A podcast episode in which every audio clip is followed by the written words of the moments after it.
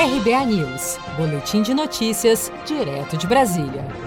A Comissão Mista da Covid-19 do Congresso Nacional aprovou nesta quarta-feira os convites ao presidente da Anvisa, Antônio Barra Torres, e ao diretor do Instituto Butantan, Dimas Covas, para explicarem ao colegiado o impasse em torno da suspensão temporária dos estudos da Coronavac no Brasil, vacina contra o novo coronavírus desenvolvida pelo Butantan em parceria com a farmacêutica chinesa Sinovac Biotech. Os estudos haviam sido interrompidos na última segunda-feira, após a agência ter sido notificada pelo Butantan da morte de um voluntário brasileiro que mais tarde descobriu-se ter se tratado de um suicídio. Ao ser notificada oficialmente da real causa da morte, a Anvisa autorizou nesta quarta-feira a retomada dos testes clínicos da vacina pelo Instituto. No entanto, as decisões da Anvisa geraram uma enorme polêmica após o Butantan questionar publicamente a postura da agência nesse caso, o que levou a comissão da Covid-19 a chamar os diretores tanto da Anvisa como do Butantan para darem explicações sobre o episódio.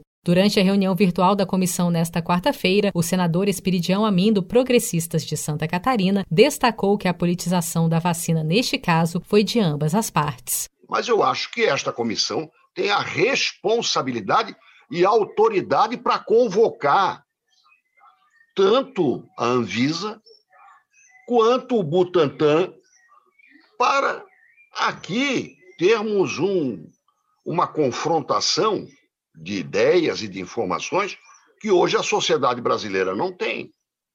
Porque o grau de politização, ninguém aqui é ingênuo para achar que só um lado é que está politizando, né?